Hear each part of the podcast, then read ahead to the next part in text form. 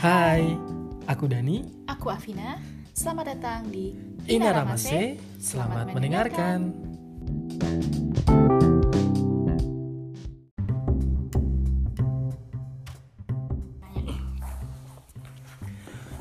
Oke, balik lagi di Inaramase. Kali ini kita bakal masih ngebahas pengalaman kerja di Perancis bagian 2 karena yang kemarin ternyata bagianku baik banget yang diceritain Karena pengalamanmu juga banyak.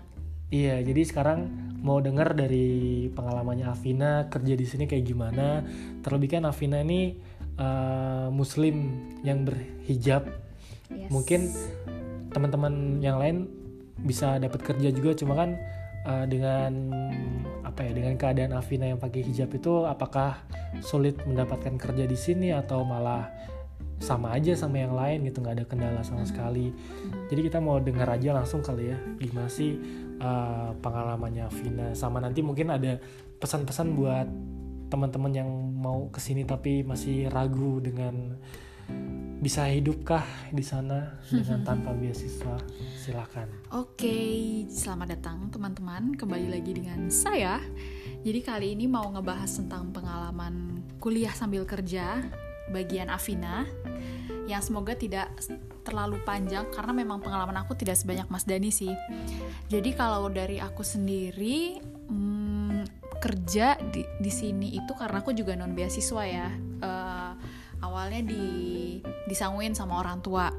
Terus mulai ngerasa nih aduh pengen mandiri. Jadi waktu tahun pertama di sini itu uh, karena aku merasa punya skill lebih di bahasa Perancis akhirnya aku memutuskan untuk mengajar uh, anak-anak Indonesia para diplomat yang uh, belum bisa berbahasa Perancis tapi mereka sekolah di sekolah Perancis. Waktu itu uh, dihubungin sama salah satu atase untuk ngajar kedua anaknya. Jadi aku datang ke rumahnya semacam les privat gitu seminggu tiga kali uh, masing-masing sejam. Jadi anaknya ada satu SMP yang satu SD itu lumayan sih karena itu aku boleh nentuin sendiri per jamnya berapa euro. Kalau biasanya 10 euro aku naikin sedikit karena kan uh, aku harus datang langsung ke sana dan rumahnya agak jauh tuh dari dari Paris. Karena itu pinggiran itu di mengajar di sana selama kurang lebih setahun Uh, keuntungannya ya setiap kali di sana dimasakin makanan terus karena orang Indonesia juga jadi lebih gampang komunikasinya dan lebih fleksibel juga kalau tiba-tiba nggak bisa ya kabarin uh, lebih dulu uh, intinya ya itu kerja tanpa kontrak lah ya setelah itu di Jadi berapa tahun, lama di sana kurang lebih Kerja? setahun Setahun. Mm-mm. Setelah itu sebenarnya ada panggilan lagi sih eh, dari eh, diplomat lainnya. Cuma karena waktu itu aku harus internship pulang ke Indonesia, jadi aku eh, nawarin teman-teman yang lain yang memang mau ngajar. Em, terus 2018 setelah menikah kembali lagi ke Perancis. Waktu itu hanya nyusun tesis jadi nggak ada kelas. Eh, pengen nyobain karena aku berhijab dan di sini kan negaranya sekuler. Dalam artian kita tidak diperbolehkan untuk memperli- menggunakan atribut keagamaan. Jadi bukan hanya eh, nggak boleh menggunakan hijab tapi juga nggak boleh menggunakan kalung salib dan atribut agama lainnya eh, di eh, tempat kerja. Jadi eh, aku mikir gimana caranya aku eh, bisa eh, mendapatkan uang tapi tetap menggunakan hijabku gitu soalnya kan banyak juga tempat yang oke kami bakal nerima kamu tapi selama kerja kamu lepas Iya, kamu jilbab. lepas jilbab, tapi setelah itu kamu boleh pakai jilbab lagi. Ya mungkin ada teman-teman yang memutuskan untuk hal itu, tapi aku berprinsip kalau uh, kalau namanya rezeki, ya pasti ada jalannya lah ya. Aku akan tetap menggunakan hijab aku. Jadi aku cari tahu ternyata uh, ada pekerjaan sebagai babysitter. Di sini dibilangnya nunu. Dan di sana tuh ada, eh di sana, di sini maksudnya tuh ada kayak lembaga tersendiri, lembaga penyalur lah ya. Jadi dia bisa menghubungkan kita ke keluarga-keluarga yang memang membutuhkan eh, babysitter. Babysitter gitu ya istilahnya. Iya, karena bukan hanya bukan hanya untuk anak bayi tapi kayak tugasnya itu antar jemput anak eh, mulai dari eh, TK SD sampai SM, SMP mungkin ada ya cuma biasanya eh, TK sampai SD lah nah terus aku menghubungi salah satu lah salah satu lembaga tersebut eh, udah apply di internet secara online. Terus di telepon waktu itu ditanya-tanya kamu beneran mau kerja jadi nunu? Kalau iya nanti kamu wawancara ya langsung ke kantornya. Udah tuh udah oke. Terus di akhir aku nanya boleh nggak? Boleh nggak kalau pakai jilbab? Udah gitu eh, ternyata nggak boleh kata dia. Oh kalau lagi kerja nggak boleh menggunakan hijab.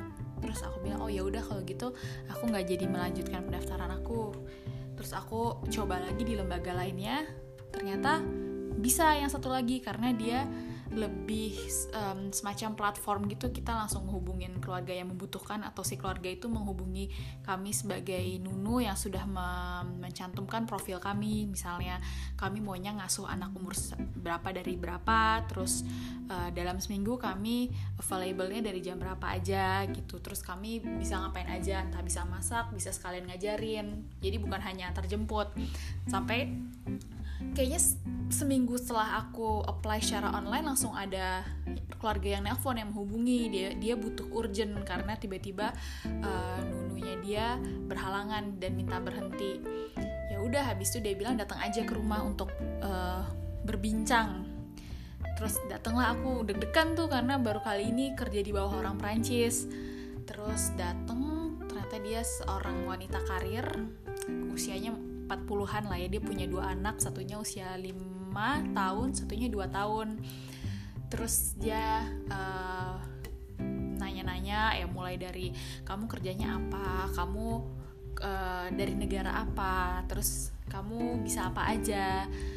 Terus dia bilang em, tugas kamu kalau memang kamu kerja sama kami kamu jemput anak kami terus eh, kamu boleh ngajak main dia di taman sampai rumah kamu masakin mereka kamu mandiin mereka.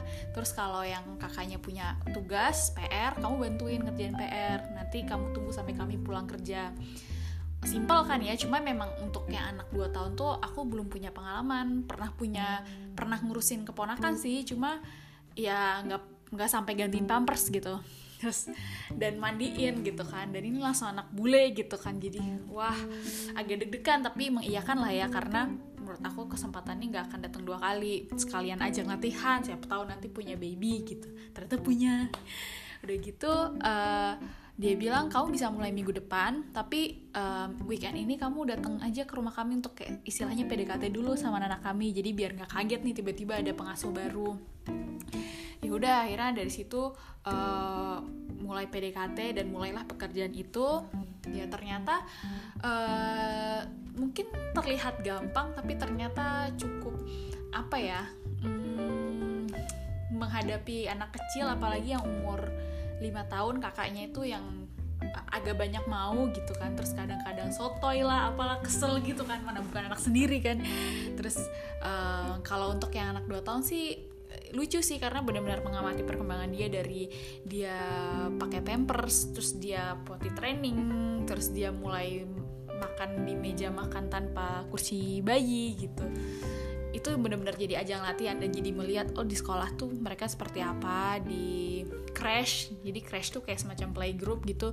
Eh, sistemnya seperti apa mereka ngapain aja. Terus jadi ngobrol juga tuh sama ibu yang lain. Tapi so far sih di situ aku satu-satunya eh, nunu yang berhijab sih selama di crash itu ya. Aku kan ketemu orang tua yang lain dan ketemu nunu yang lain juga. Nah udah itu berjalan selama berapa lama ya? Eh, kayaknya setahun juga.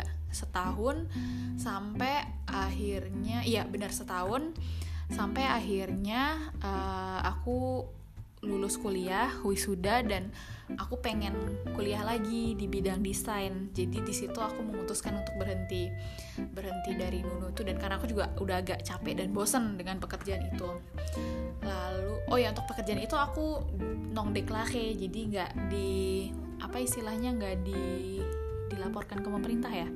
Jadi untuk gajinya pun nggak sesuai dengan uh, gaji Nunu pada umumnya lebih lebih besar justru ini karena nggak dipotong pajak dan lain-lain. Jadi itu ada kontrak nggak sih di selama jadi Nunu? Nah itu sebenarnya pilihan keluarganya sih. Mau kalau ada kontrak uh, ya itu dia. Nanti benar-benar di situ tertulis gajinya terus dapat apa aja. Tapi kalau ini dia bilang dari awal kamu mau nggak di kamu mau deklare atau non deklare? Terus aku bilang ya terserah aja. Awalnya dia bilang mau deklare cuma sampai akhir kerja nggak ada nggak ada nggak ada tanda tangan kontrak dan lain-lain gitu tapi untuk gaji Nunu menurut aku tuh cukup besar sih dari keluarga itu keluarga yang dermawan nah setelah itu mulai uh, kuliah desain uh, persiapan dan di kuliah desain ini di akhir itu diwajibkan untuk internship. Nah, internship ini agak drama juga karena uh, harus mencari internship uh, selama enam bulan. Dan sebelumnya kan waktu kuliah pengajaran tuh aku juga udah pernah disuruh nyari internship dan itu selama setahun aku nyari di Perancis nggak dapet.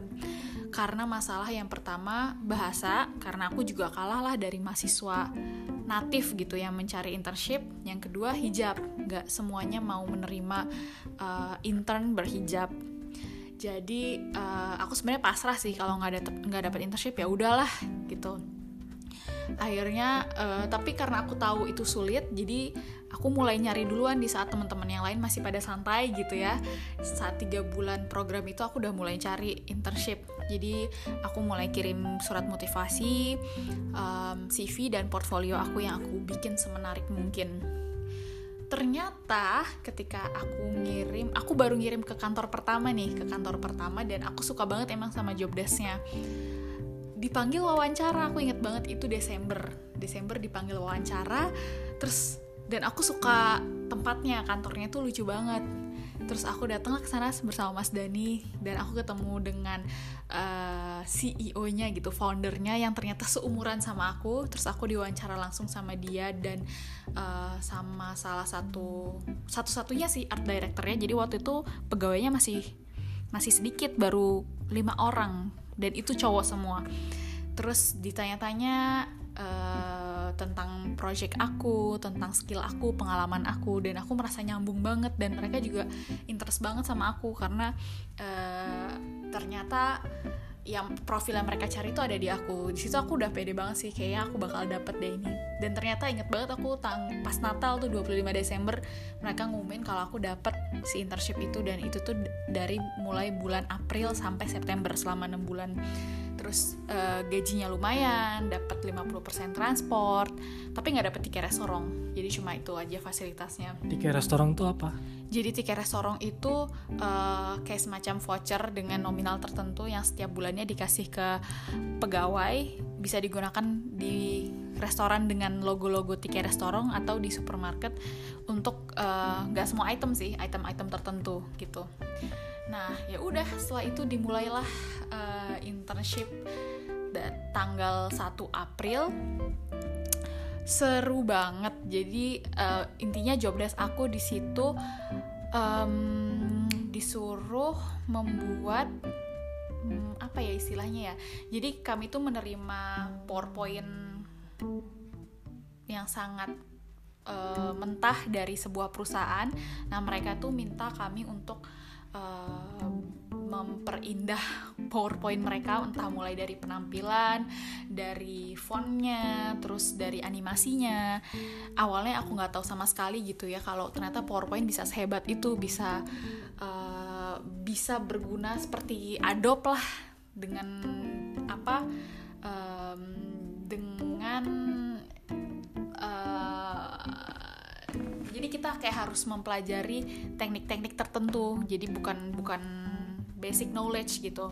Nah di situ aku dilatih selama enam bulan. Tapi memang di situ nggak cuma buat powerpoint sih. Di situ juga kita bikin uh, identity visual visual identity. Jadi kayak misalnya kita bikin uh, poster juga terus kita bikin video juga. Terus ada yang minta dibikinin logo bahkan Nah, karena di situ aku memang di antara para pegawai lainnya bahasa Prancis aku kurang uh, ya namanya juga pendatang ya bahasa Prancisnya pasti tidak sebaik natif jadi aku dikasih job desknya yang tidak langsung berhubungan dengan klien. Jadi aku benar-benar di balik layar jadi uh, yang briefing sama klien tuh biasa si art directornya terus dia menjelaskan ke aku terus aku um, eksekusi tugasnya terus aku kasih lagi ke art directornya nanti dia yang berhubungan langsung lagi dengan kliennya. Dan di situ nggak hijabku sama sekali nggak dipermasalahkan. Walaupun uh, apa ya um, walaupun di perusahaan-perusahaan lain apalagi perusahaan yang besar ya karena ini kan perusahaan kecil masih yang tadi aku bilang pegawainya baru lima orang. Cuma selama aku di sana mereka um, sedikit demi sedikit kayak mulai berkembang mulai ngerekrut orang terus kantornya juga mulai pindah ke tempat ke space yang lebih besar. Cuma dan aku waktu itu uh, inget banget harusnya aku internship 6 bulan aku minta lima bulan karena aku ternyata hamil. Jadi September tuh adalah due date aku karena uh, hamil kehamilan tuh dimulai Desember. Kalau nggak salah mulai uh, Desember hamil terus Januari aku ngabarin mereka kalau aku hamil aku masih boleh nggak internship di sini? Kalau boleh aku boleh nggak cuma lima bulan? Dan sebaik itu sih mereka kayak oh ya tentu aja. Jadi mereka sangat considerate gitu selama kerja kayak kamu nggak apa-apa udah kamu pulang duluan aja nggak usah lembur. Terus kayak dan aku satu-satunya cewek kan awalnya. Jadi mereka kayak bener-bener mentreat aku seperti seorang princess Uh, terus selama kerja, oh yang seru dari kerja itu adalah aku belajar bahasa slang Perancis. Hmm, yang nggak pernah aku denger di soalnya rekannya anak muda semua ya? Iya rekannya tuh anak muda yang paling waktu itu yang paling tua tuh umurnya 30 tahun. Dan 30 tahun itu pun gak kelihatan tua sama sekali. Paling muda itu kayaknya empat tahun di bawah aku deh. Dan mereka tuh ngomong uh, istilah-istilah yang aku tuh nggak ngerti awalnya kayak Hah, itu maksudnya apa? Oh ini nih maksudnya ini. Kayak misalnya um, apa ya? Aduh karena udah berapa bulan yang lalu jadi lupa. Tapi waktu itu aku bener-bener sampai setiap kali mereka ngomong istilah baru nih bahasa slang bahasa anak gaul Prancis langsung aku catat di buku catatan aku. Oh ini tuh maksud ini. Jadi kayak uh, istilah-istilah yang mungkin kita dengar cuma di di film atau di di mana ya stand up komedi Prancis gitu. Itu sih salah satu keuntungan yang aku dapat dan serunya tuh karena mungkin orangnya sedikit jadi kita tuh solid banget. Kayak makan siang bareng ditraktir sama bos terus udah gitu kalau ada yang ulang tahun ngerayain bareng. Tapi kalau makan siang emang kita selalu bareng sih. Kalau kalaupun gak di luar ya kita di kantor biasa aku bawa bekal. Karena kan lebih hemat dan dijamin halal gitu. Kalau untuk pakaian sih nggak ada seragamnya jadi bebas kamu mau kantor. Kantor pakai jeans sama kaos. Bahkan waktu itu si bosnya pernah cuma pakai collar gitu loh ke kantor karena udah musim panas, panas. gitu. Aku juga ah dan bunga-bunga gitu. Tapi seru sih. Oh dan karena aku kan melahirkan bulan September jadi aku terakhir itu bulan Agustus di sana. Dan itu pun dikasih bonus. Bulan Agustus dapat bonus uh, setelahnya dapat bonus lagi kata dia ini untuk hadiah melahirkan saking baiknya mereka. Terus mereka di akhir kontrak aku tuh mereka sempat mengevaluasi kerja aku jadi kayak apa yang kurang di aku apa yang harus dikembangin. Jadi mereka mengamati selama itu dan mereka menawarkan kamu selanjutnya mau gimana? Mau lanjut kerja atau enggak? Terus aku bilang aku ingin fokus ke ke bayi sampai ya at least dia usia satu atau dua tahun. Karena kan ini anak pertama aku harus belajar juga kan sebagai ibu baru terus uh, mereka nawarin ya udah kamu freelance aja di kami jadi di sini tuh ada istilahnya uh, auto entrepreneur itu status untuk um, um, mereka yang oh, mau gitu. iya mereka yang mau kerja uh, wirausaha atau sebagai freelance jadi kamu apply ke Ursaf untuk mendapatkan nomor siret yang kalau kamu udah dapat nomor itu kamu boleh kerja secara freelance legal di bawah pemerintahan jadi nanti kamu setiap bulannya harus bayar pajak juga dari pendapatan kamu kalau memang kamu bulan itu pendapatannya 0 euro ya kamu tidak usah bayar pajak tapi kamu legal gitu kerja uh, kerja secara freelance dan memang ada persetujuan tersendiri tentang setiap proyek yang kamu terima dari kantor. Kalau selama ini kan aku kerjanya di kantor yang sama. Uh, jadi udah tektokan lah misalnya proyek ini kami hargain segini gimana kamu bisa kamu punya waktu segini untuk mengerjakan tapi tetap yang berhubungan sama klien mereka langsung jadi itu menurut aku juga sangat menguntungkan sih karena kan aku bisa kerja di rumah sambil ngurusin bayi tapi bisa tetap ngembangin skill aku gitu sih oke Oke, menarik juga ya. Oh, terus aku punya pertanyaan. Jadi uh, sebenarnya yang magang dan yang kerja itu sama ya? Nggak ada mungkin di awal doang kali. Oh, kamu anak magang. Kerjanya tapi dari dari segi kerja ngerjain apa tuh sama semua ya. Kalau di Indonesia tuh kalau dengar teman-teman yang magang tuh ya kasarnya disuruh fotokopi doang atau disuruh bikin kopi doang gitu nggak mungkin awal-awal kayak gitu ya di Indonesia iya cuma kalau aku denger kan tadi kamu cerita pas hari pertama pun langsung kayak dikasih pelatihan gitu loh nih cara iya, bikin ini kayak gini kamu nanti kerjanya sama si ini gini gini. Kayak eh, iya, kayak karyawan biasa sih, itu kayak tiga hari pertama itu benar-benar latihan hari keempat langsung dikasih proyek.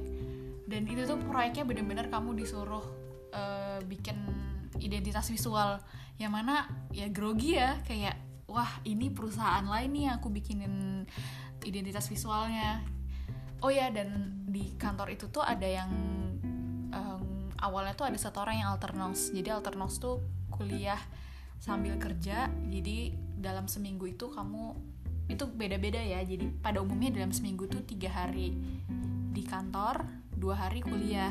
Oh jadi beda sama kuliah sambil kerja yang beneran gitu ya? Iya, kalau itu kan jatuhnya part time kan. Kalau ini bener-bener si kerjanya itu harus berhubungan dengan jurusan kuliah ah, yang kamu ambil dan kamu digajinya di atas uh, part time gitu. Jadi uh, kayak SMIC tadi, SMIC tadi kan kurang lebih per bulan itu 1.300 euro. Ya kalau kalau Alternox ya dapetnya segitu itu tuh juga tergantung usia sih jadi Alternox tuh ada yang uh, apronti ada yang pro nanti itu menarik banget sih menurut aku programnya. Jadi misalnya kamu um, pengen sekolah desain atau sekolah fotografi atau apa pun uh, pada umumnya swasta kan ya mahal.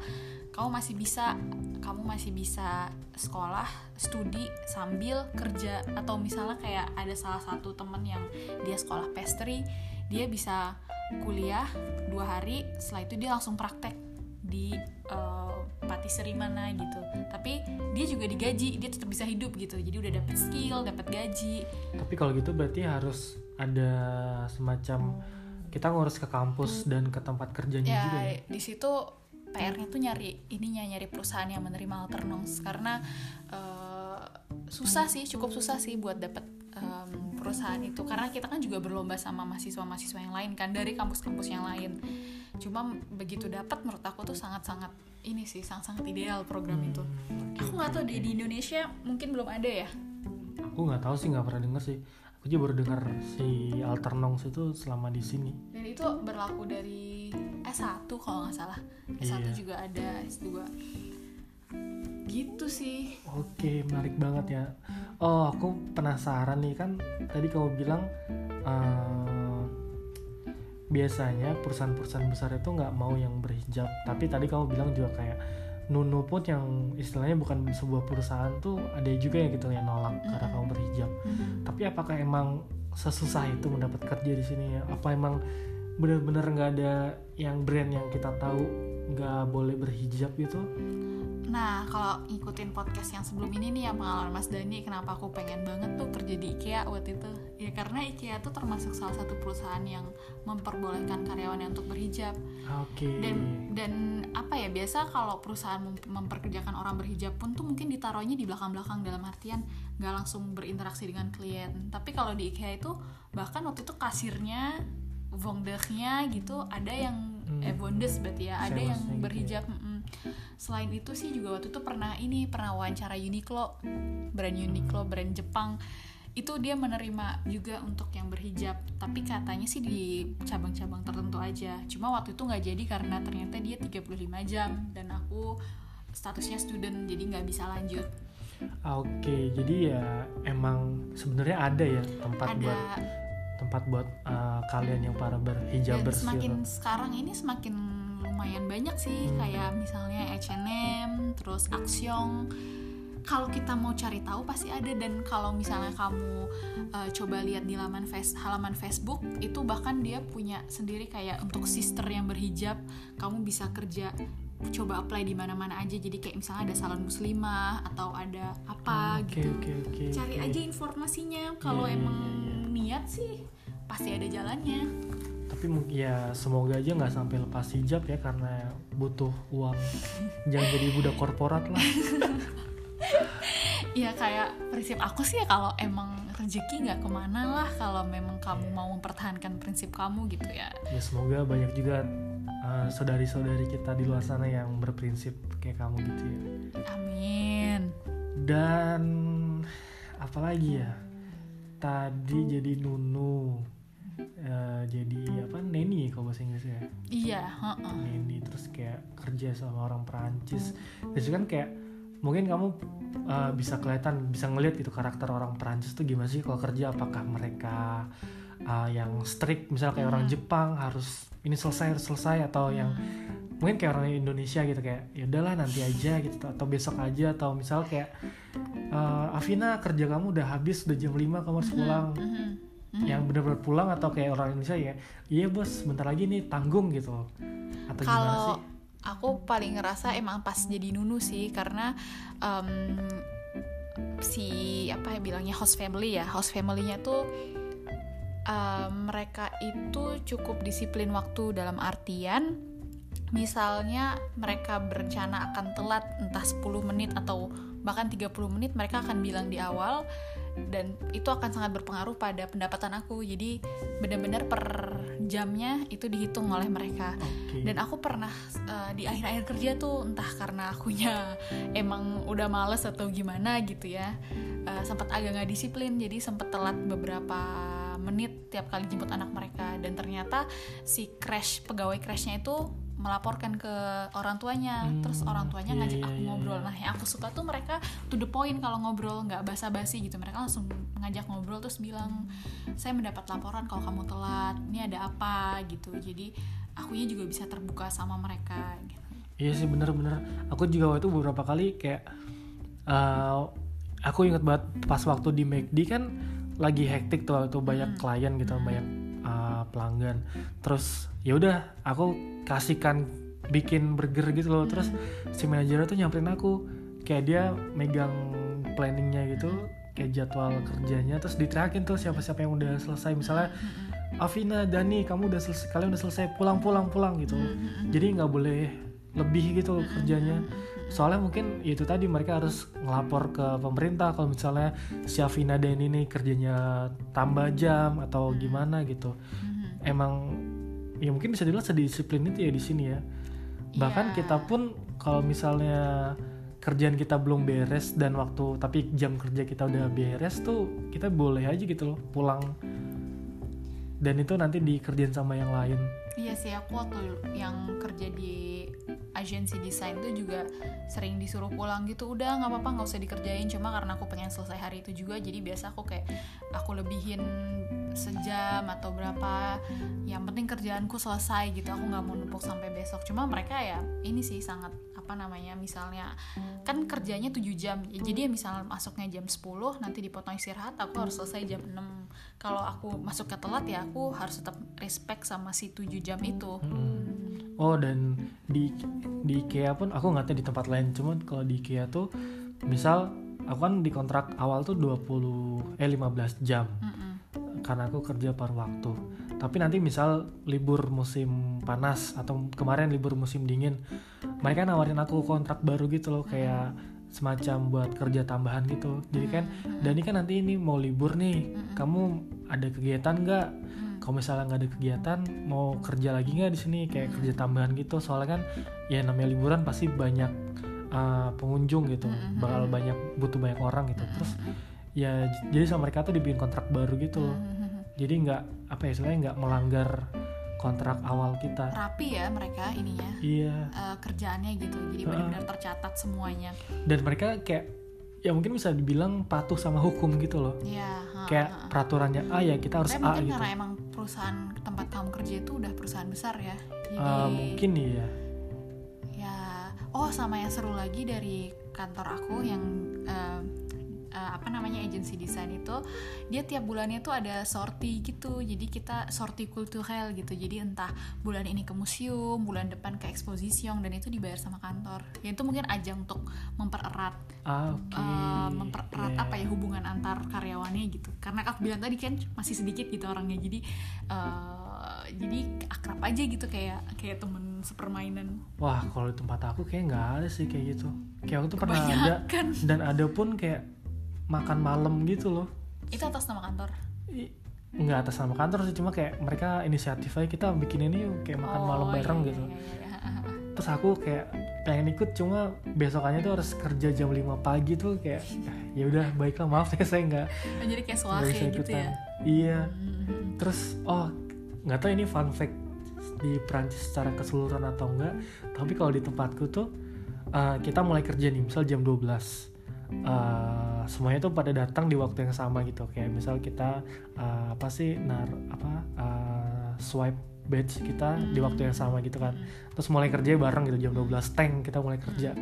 Terus misal kita selesai jam 8 malam nah itu lucu tuh. Kalau pas mulai kerja pada saling sapa. Misal eh, bonjour sawa sawa sawa tapi pas udah selesai kerja itu kayak udah aja hilang-hilangan. Pulang pulang aja. Kayak misal tadi bareng tuh selima orang gitu. Mhm. Kok si ini udah nggak ada si ini udah nggak ada gitu. Sedangkan aku yang ya mungkin masih kebawa ke Indonesiaanku kayak kerjanya nanti gitu loh kayak misalnya nungguin nungguin dan kayak ah nih kerjaanku belum beres gitu loh aku harus beresin dulu baru pulang gitu. Sedangkan yang lain tuh enggak gitu. Kayak wah udah jam 8 aku harus pulang. Ya udah pulang. Mau kerjaanku belum beres ya itu bodo amat gitu. Ya mereka terlalu menghormati jam kerja mereka atau entah kenapa. Iya ya. dan mereka mungkin mereka ada kerjaan lain kali ya. Tapi jam 8 malam kerja apa lagi coba gitu sih paling kalau pengalamannya.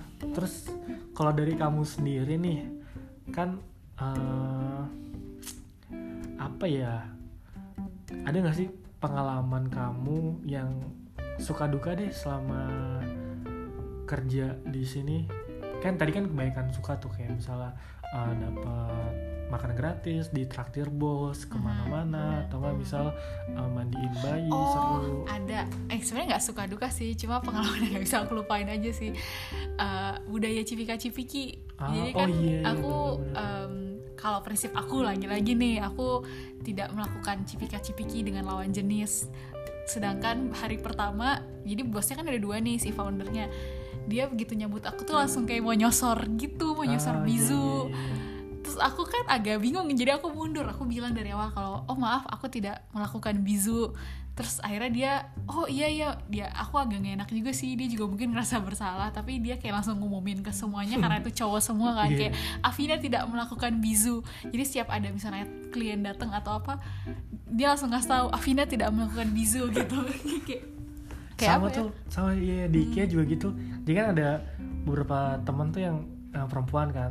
Terus pas aku ke aku tuh kayak oh maaf aku nggak nggak ini nggak cipika cipiki gitu. Hmm, oh iya. Dan mereka ngerti gitu loh. Hmm, hmm, hmm. jadi kayak ya udah salaman biasa atau tos tos biasa gitu. Terus lucunya tuh kan teman kerjaku tuh ada juga yang dari kayak maghrib keturunan maghrib gitu kan. Terus mereka muslim. Terus kayak entah kenapa oh mereka tanya Dani agamamu apa? gitu. Terus uh, aku suruh kan kira-kira apa coba? Aku suruh tebak gitu kan terus "Uh, nggak tahu apa gitu. Aku bilang aku muslim gitu. Hah? Serius kau muslim? gitu. Soalnya kan ya mungkin secara fisik secara penampilan aku kayak nggak ada muka kayak mereka gitu loh yang kamu mukanya oriental mungkin. Iya yang sedangkan mereka tuh kan yang ya tipikal orang muslim di timur tengah gitu loh, yang ada brewoknya badannya gede gitu gitulah yang ya mungkin secara secara fisik kita lihat oh ini ada orang muslim nih dia muslim pasti gitu kan. Terus mereka kaget gitu jadi kayak setelah dari situ kayak beberapa kali kalau ketemu tuh jadi nggak nggak bonjour lagi tapi assalamualaikum gitu loh. Kayak lucu aja sih. Terus apa lagi ya? Pesan kali ya pesan untuk ya mungkin.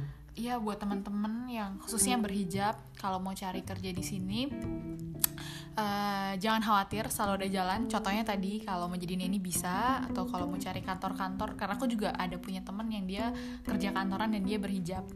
Selalu ada kesempatan, cari aja celahnya. Yang penting kerjaannya halal dan eh, kalau punya prinsip ya berpegang teguhlah pada prinsip itu. Jangan khawatir. eh, jangan takut untuk mencoba, jangan ragu-ragu. Oke. sih. mungkin tambah dari aku ini kayak kata-kata pamungkas gitu asik. Pokoknya yakin aja kalau pintu rezeki itu nggak cuma satu gitu loh. Hmm. kayak banyak buat pintu rezeki. Mungkin bisa bilang kayak lawang sewu gitu loh. Pintunya ada banyak seribu gitu. Jadi ya mungkin pintu yang ini nggak bisa kebuka pintu yang lain bisa ya kebuka mungkin aku nggak diterima di IKEA jadi dapat kesempatan buat kerja di itu ya Iya. kantor desain. Mungkin kalau kamu dapat di IKEA nggak nggak ada pengalaman di desain itu iya selalu ada hikmahnya. Ya mungkin awalnya kita nyesel tapi pas ngejalanin ke sini sini kayak oh, ternyata gitu. gini ya jalannya gitu dibelok-belokin dulu iya oke deh Oke paling deh. gitu aja uh, podcast kali ini sampai bertemu di podcast berikutnya kami pamit. pamit